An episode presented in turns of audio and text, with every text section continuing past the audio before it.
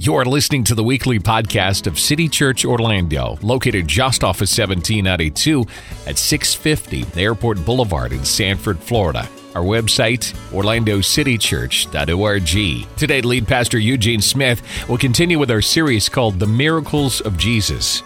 Do you really want to be healed? Most people today want relief from the circumstances or problems, but don't necessarily want to change their ways. But the thing to remember is that God is bigger than all your circumstances or problems. Our scripture text comes from John chapter 5, starting in verse 1. Today's message is entitled A Poolside Miracle, Part 1. You know what I've discovered in my life? I've discovered in my life so many times we think that problems like that, if we just twinkle our nose or we have a magic potion or we just do something like to buy God's favor, that somehow magic is going to happen in our life. And I want you to know today that God that we serve is not a God of magic, He's the God of the miraculous, He's the God of the supernatural. And we're going to look at Jesus and one of the great miracles Jesus performed that we have recorded. He performed 39 miracles, but he performed many more than that, but 39 that have been recorded in the Bible for us today. And we're going to look at one of the great miracles that have been recorded. It's found in John chapter 5. John chapter 5, and we're going to begin with verse number 1. John chapter 5, beginning with verse number 1. And the Bible says, Sometime later, Jesus went up to Jerusalem for a feast of the Jews. Now there is in Jerusalem near the sheep gate a pool, which in Aramaic is called Bethesda and which is surrounded by five covered colonnades. Here, a great number of disabled people used to lie the blind, the lame, and the paralyzed. One who was there had been invalid for 38 years. Now, how many of you this morning are reading a King James or a New King James version of the Bible? Okay, so a number of you are reading that. There is a verse that's in your text that's not found in the New International Translation.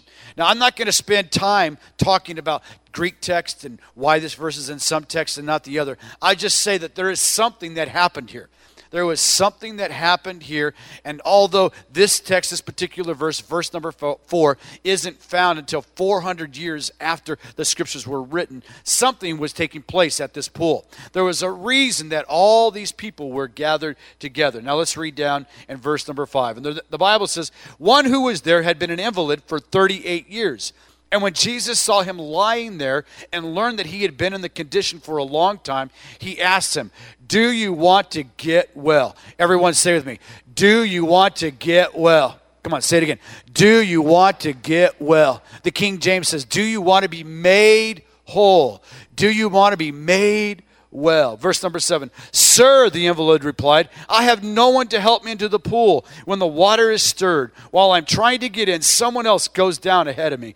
Then Jesus said to him, Get up, pick up your mat, and walk. And at once the man was cured. He picked up his mat and walked. And the day on which this took place was the Sabbath.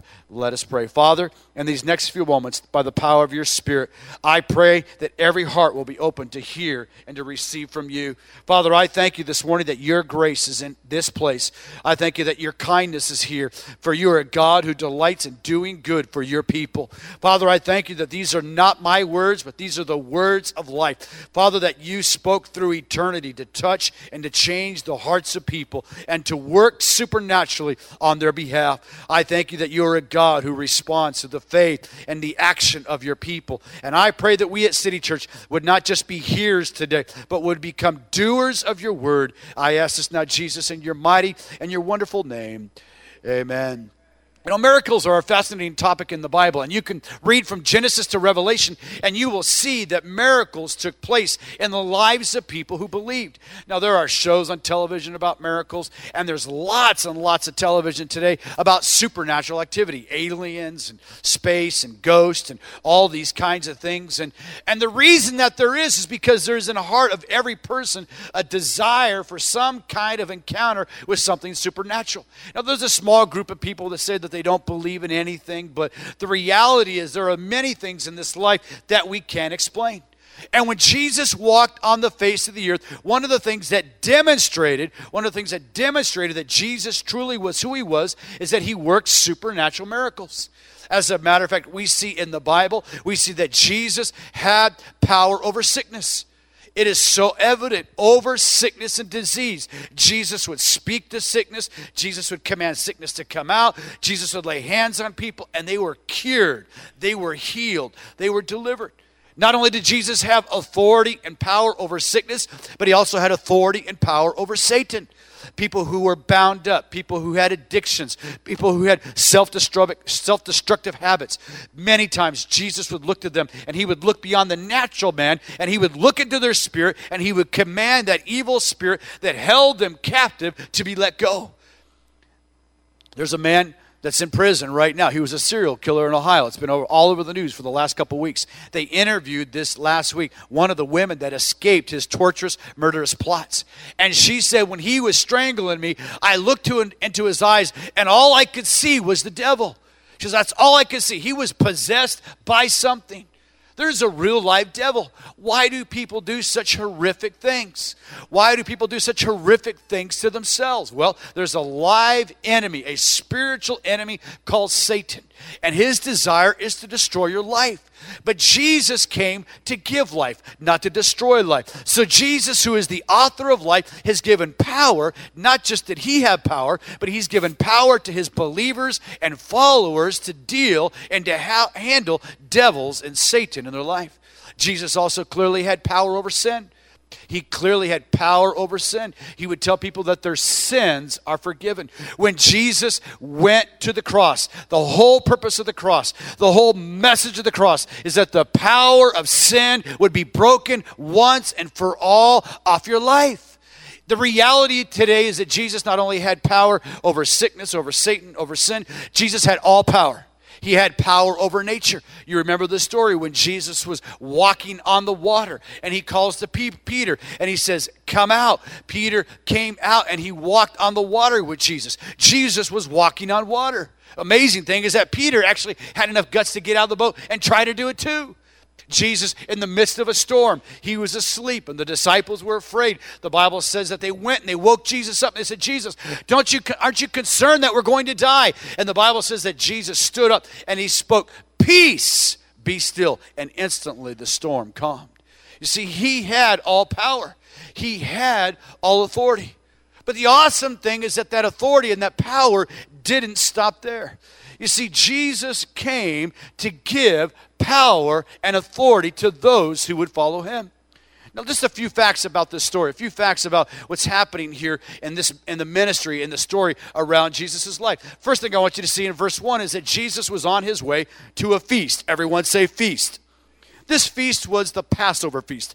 There were three feasts that every Jewish male would observe that lived within 20 miles of Jerusalem. There were these, th- these three feast that they would try to attend if they were able to. And the first feast was Passover. And at Passover, they were celebrating, they were memorializing, they were remembering what God had done when He brought them out of Egypt and into the promised land. And the Passover lamb that was slain whenever Moses brought the people out was a remembrance of what God had done. He was their deliverer, He was their provider. And so for thousands of years, this was a tradition. In our culture today, we have celebrations. We celebrate Thanksgiving, right? We got Thanksgiving coming up in just a little over a week. We have Christmas. What's the other big celebration we do in America? We do Easter. Oh, we got we got New Year's, we got your birthday, we got some other celebrations. We got Super Bowl, which is almost as big of a celebration today. We have other celebrations, but these are really the three big celebrations that we recognize in our culture. And men have always had celebrations. So Jesus was a person of celebration. Jesus was a religious person, but he didn't do religious things. Jesus was involved in activities that were religious, but he was not a religious person. He was a spiritual person. There's a huge difference. There is a huge difference between being religious and being spiritual. Charles Spurgeon says it like this He says, Men love their religion because they can hold on to their secret sins. In other words, you can sing and you can have all kinds of religious activity in your life, but you can still be all goofed up inside. You can still be full of darkness. You can still be full of hate. You can still be full of lust. You can still be full of anger. You can still be full of all kinds of things. And the Bible says that Jesus, he came to celebrate this deliverance and this Passover. The next thing that we see is that Jesus was concerned about the needs of the sick and the powerless. In verse number six, the Bible says that Jesus saw. He saw this man. What's fascinating to me is that he saw all the people, but he literally zeroed in on one person. You see, Jesus sees you today. He see, the fact is, you've come to this place, you've experienced the presence of God in worship, you've worshiped God, and you're giving. Now you're listening to a message of hope and a message of encouragement. And Jesus, right knows, He knows exactly where you're at. He knows the problem that you brought into this building. He knows every single detail of your life. He really does care. Look at this text in Matthew chapter 6, or Mark chapter 6, verse number 34. And the Bible says that when Jesus, when he came out, he saw a great multitude and was moved with compassion for them because they were like sheep not having a shepherd. So he began to teach them many things. Jesus was motivated by compassion to meet needs of people who had big problems. It's what drove him.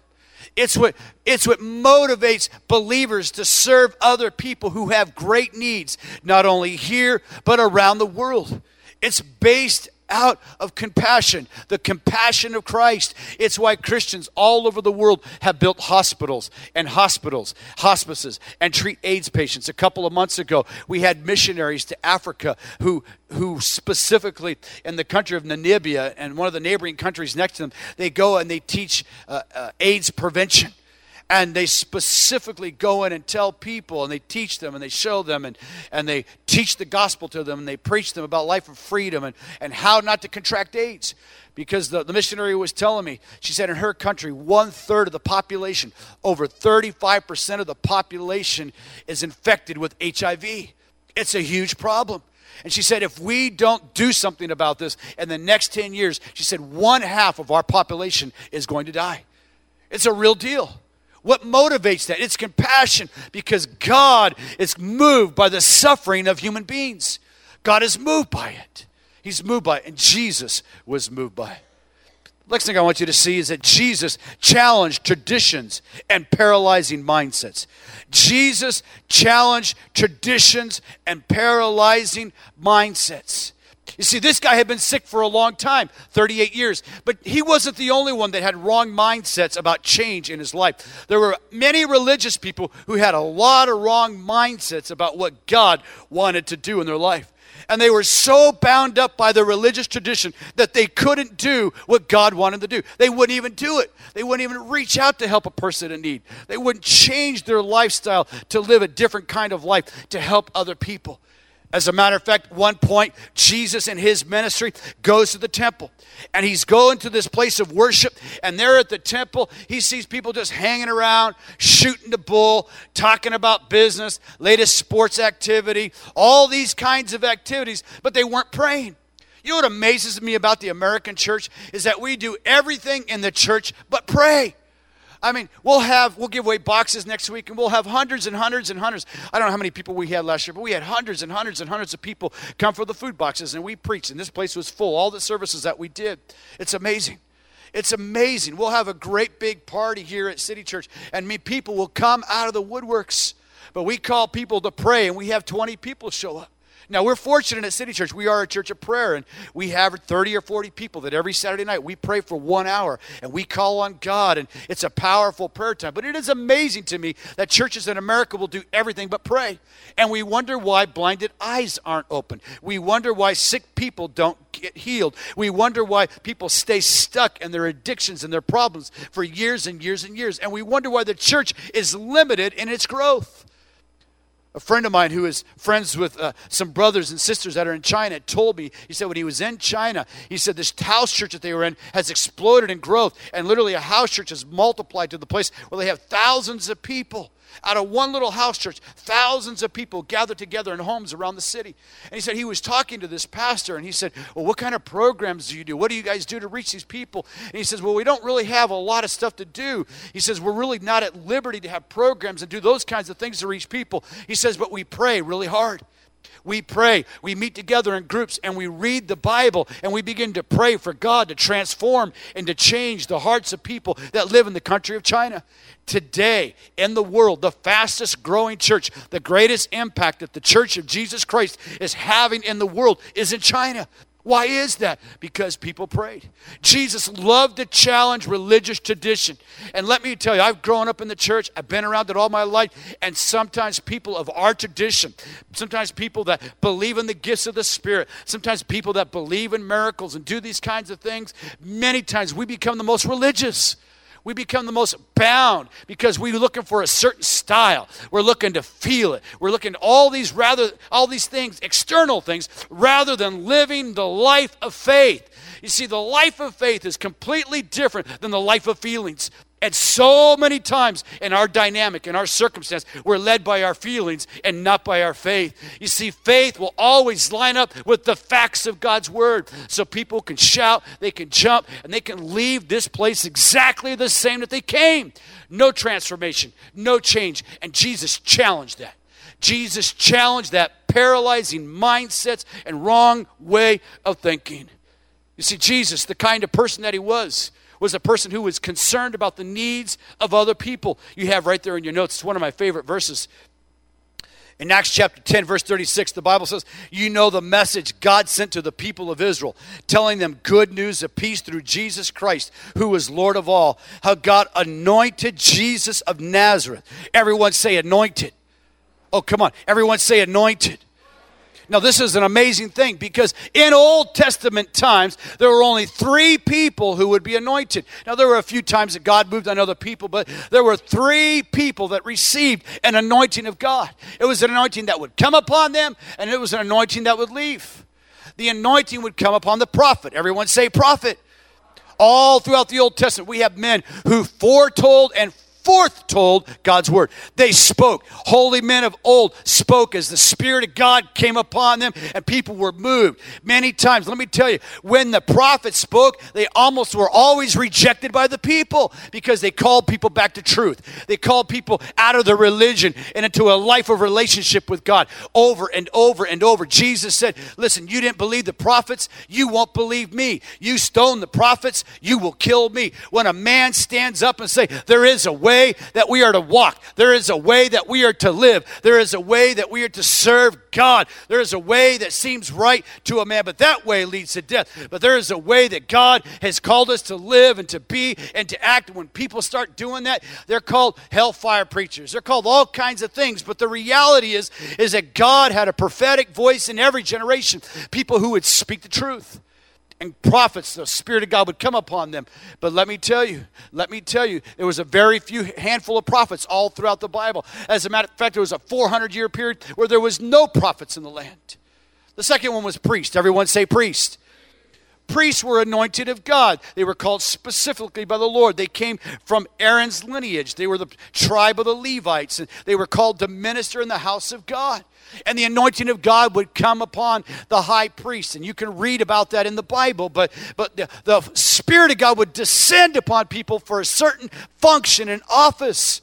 Everyone say king. Then the Spirit of God would come upon the king. And you read about the story of the kings and some of the great exploits that a few of them did. And it was because God's Spirit was upon them. I love what David, David, the Bible says, is a man after God's own heart. He understood the anointing and the presence and the Spirit of God.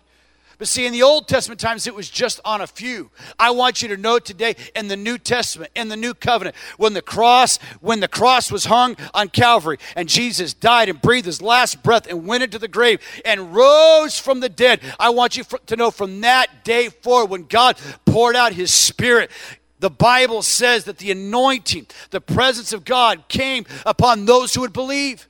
And so, every person in this room who's a follower of God, every person who knows God, has a relationship with God, has God living and dwelling right inside of here. You don't have to run down to some local place and get an anointing. The anointing is with you, the anointing is in you. Now, there are times that God comes and fills us in fresh ways, but I want you to know today that the Spirit of God that raised Jesus Christ from the dead lives in you. That's powerful. Give the Lord a great big hand clap this morning. Jesus loved to do good.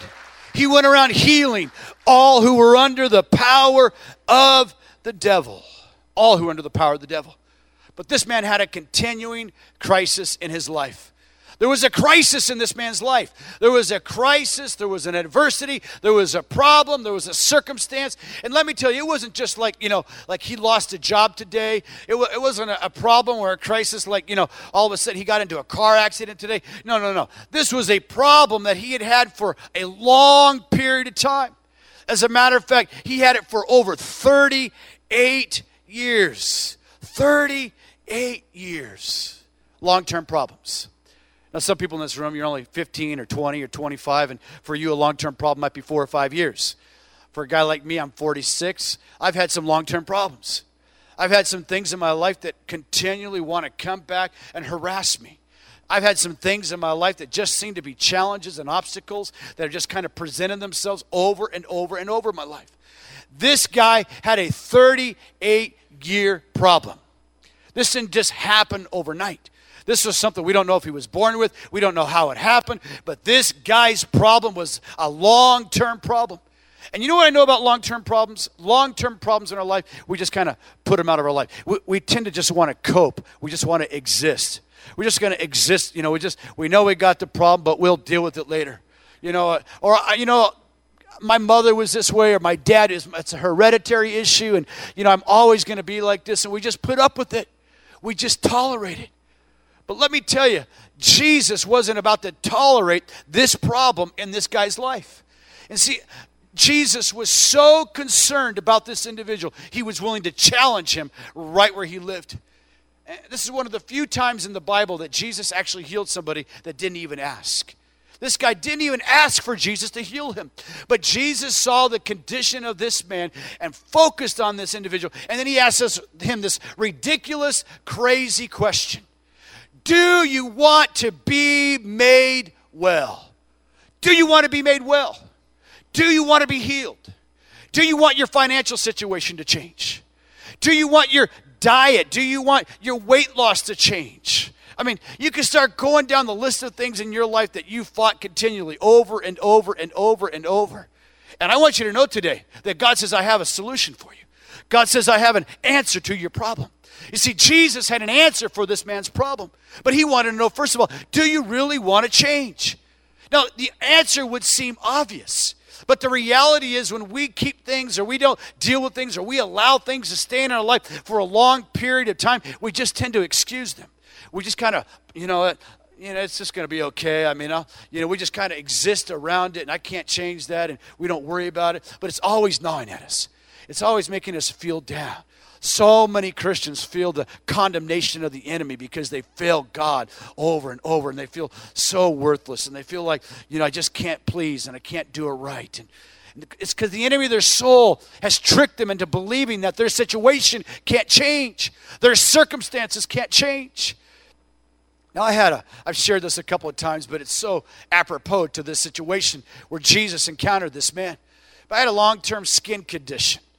And I've had it for many, many years. I've had it for, I was, think, I was trying to think of the day, I've had it for like 24 years. this skin condition for at least 24 years. And, uh, and so I just kind of existed with it. And I went to the doctor when I was younger a few times, and they gave me these medicines, and they wanted me to wrap my legs and they put the medicine on, and then wrap my legs in Saran wrap. And I mean, it was just a mess. And the the stuff was greasy, and it smelled, and it stunk. And I'm like, I'm not going to do that. And then, and I finally, after about 20 years, just within about six or seven, about seven months ago, eight months ago, it was getting really bad. It was growing up both sides of my legs, both sides of my legs, on my elbows, on my back and they call it psoriasis. And it was really, I mean, it was to the point where my legs were bleeding all the time. And I was embarrassed. I couldn't wear shorts. I was embarrassed to wear shorts out in public. And, and so I finally said, you know, this is stupid. I'm going to do something about this. And so I, I said, well, I'll go to the doctor, you know, and I prayed and, and nothing seemed to happen. I prayed and nothing, anybody here pray before nothing seemed to happen in your life? Well, God had a solution for me. It was a really simple solution go to the doctor. Jesus said, the sick need a physician. And so I said, okay, well, I guess I should go to the doctor. And I go to the doctor, and the doctor says, well, you know, gives, he give me all these creams. I mean, they were expensive. Matter of fact, he gave me, he wanted me to take these pills. They were like, I want to say like $80 a pill or something. Like 80 bucks a pill. Like, no way, dude, I'm not doing that. And so, but if you want to get rid of this, you got to do this and all this. And, and I said, you know, it's got to be another way. He said, well, if you could just get out in the sun three or four times a week and he said, You can just kind of lay out there. I said, oh, I ain't gonna, Me lay down three or four times a week in the sun, that ain't going to happen. I mean, ain't gonna, that ain't going to happen. He said, Well, maybe you can go to one of these fake and bakes, you know, one of those tanning booths. You can go to one of these fake and bakes. And he said, Some of them are medically approved. So I said, All right, you know, I'm not a big fake. I've never been to a fake and bake booth, but and so I said, all right, I'll go, I'll give it a try. So I go to this fake and bake booth here in Lake Marion. Now, I don't want anybody to see me. The other day, I saw somebody from the church pulling in. I'm thinking, I'm going for a medical treatment, you know, I'm going for a medical treatment. But I pull in there. I did this about five times. I did it about five times. And uh, I'm going to show you my beautiful legs now. They're totally healed. Come on, give, they're totally healed. And I'm a, I'm a real white boy. And so that's about as dark as I'm. I told my wife, I said, man, I said, I've been faked and baked more than I ever could even imagine. I never even thought I would do that, you know. And that's dark as I'm going to get. I got no pigment in my skin. But the Lord challenged me. The Lord challenged this man. Do you want to be healed? Do you have a problem in your life? Do you have every person here has a problem? You have a financial problem. You have a relationship problem. Do you want your marriage to be restored? Do you want your children to serve God? I mean, I don't care what it is today. All of us, because it's the way that our human life works, we live in a fallen world. We have a problem. But for every problem, there's a possibility and the potential for a supernatural answer from God. And sometimes that answer doesn't make sense to us. You see, the natural mind, the natural man can't understand the things of the Spirit. We just can't get it. We can't understand it. We, the natural man says, I don't, that doesn't make sense. How can you tithe and believe that when you give 10% to the church, that that tithe is somehow that I'm going to have enough money to pay my bills? Doesn't make sense. I can't understand how that's going to work. I already have more month than money right now. How is it going to work? But the spiritual man understands that when you put God first and you seek first his kingdom, all these other things will be added unto to you. You see, the spiritual man understands that. The spiritual man understands that your body is a temple of the Holy Spirit, and what you put in will determine the kind of health that you will have in your life. It's a fact. It's a fact. Nutrition and diet, all these things, all you will see this in the Bible you will see we live in a culture today we have all these kind of additives and all this kind of junk shoved into our food and many of us live on that. Anybody ever see that movie supersize? Supersize me you see that guy that ate mcdonald's for like three months or something breakfast lunch and dinner and he was about ready to die after the three months. I mean he was so physically emaciated. Didn't have the vitamins didn't have the nutrients God has an answer. God has a solution. Sometimes it's so practical because God is a practical kind of God. When faith meets fact, then transformation will take place in your life. Jesus asked this man, Do you want to be made well? Do you want to change? Do you want to change your financial picture?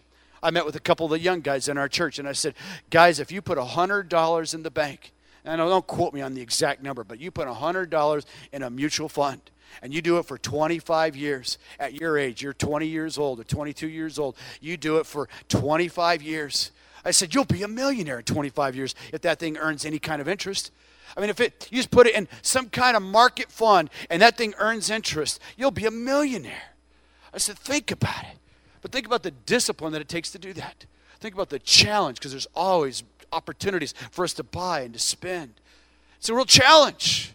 It's a real challenge, but you can do it. We're taking the Dave Ramsey course right now, and Dave Ramsey's talking about, you know, cutting up your credit cards and living within your means and acting your wage and all these things. And let me tell you, the moment you start to try to do these kind of things, something will come up. Something you'll need this, you'll need that. You'll, there's always opportunity for people to separate you from your money. Someone said, Amen. But Jesus has got a solution. Jesus has got an answer. Jesus has an answer for every problem that you have in your life. Do you want to be made well? Now look at verse 7. Look what he says in here. Look at this lame excuse. Sir, the invalid replied, I have no one to help me. I'm all by myself. I can't do it. I tried it and it didn't work. I did that.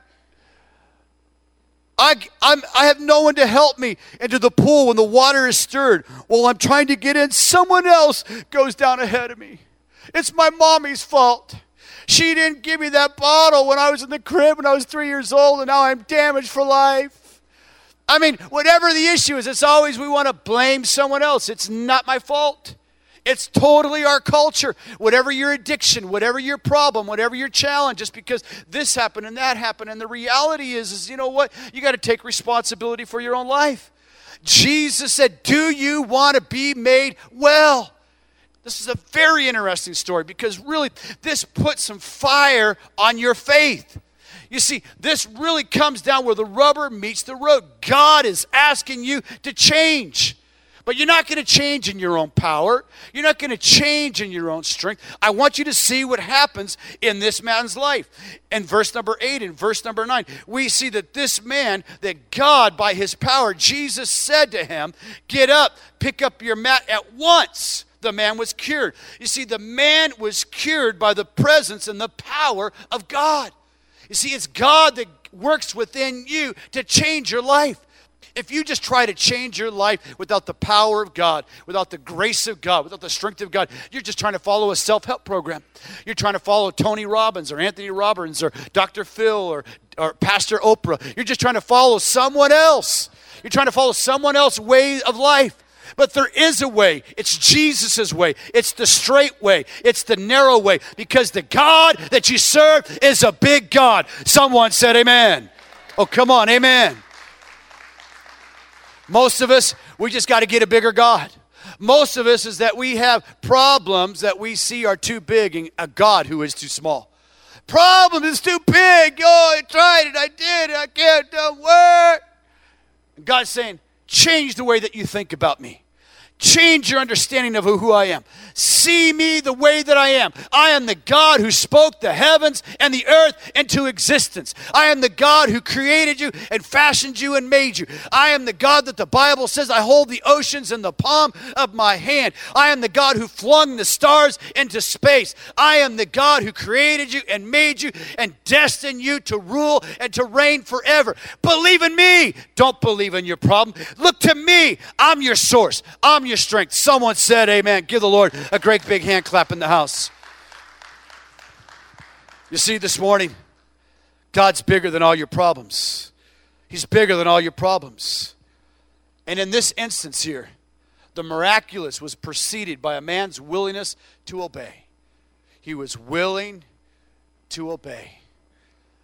You know, if you just continue to read on in this story, just a couple of more verses, you'll find that this guy goes right back to his old way of life. He goes right back to the way that he used to live. Jesus does a miracle. Jesus heals him. Jesus saved him. Jesus delivered him. Jesus got him out of hot water again. Jesus provided for his finances. Jesus did all these things. And then with just, I mean, within days, he's right back doing what he used to do. You come to the altar and you get a hold of God in your prayer time. You do all these things and, and God rescues you. God delivers you. And the natural tendency of man is to go back to the old way of living. It's our natural course. You see, we have to be intentional, we have to make a choice.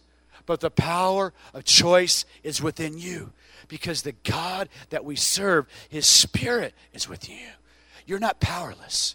You're not helpless. You can change the way that you live. You can. But it's not by your might, it's not by your power, but it's by His Spirit, says the Lord. You see, God says to him, look what God says in verse 8. The Lord says to him, Get up, get up, get up. See, that took faith. The moment that Jesus said to him, Get up, that man had to believe. God says, Get up, look to me. I'm your source. Get up out of your circumstance. Get up. Stop feeling sorry for yourself. Get up. Get up. Stop blaming other people for your problems. Get up. You see, you got to have a mind shift change.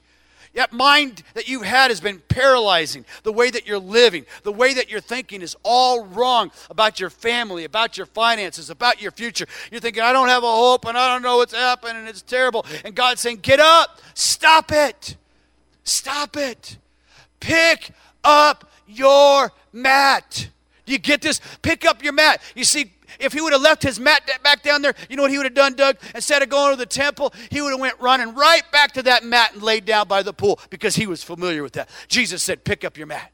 Pick up your mat. Don't go back. Change your behavior. Cut out. I mean, figure out how you need to change your diet. Manage your money different. I don't care what the problem. If it's an addiction issue, change the kind of programs that you watch. You know, throw out your television. Cut off your, your cell phone. I mean, whatever it is, whatever God is asking you to do, get up and pick up your mat. See, God wants you to change today. The future, the destiny that God has for every person in this room is good. This was a supernatural intervention of God in this man's life. It was a miracle.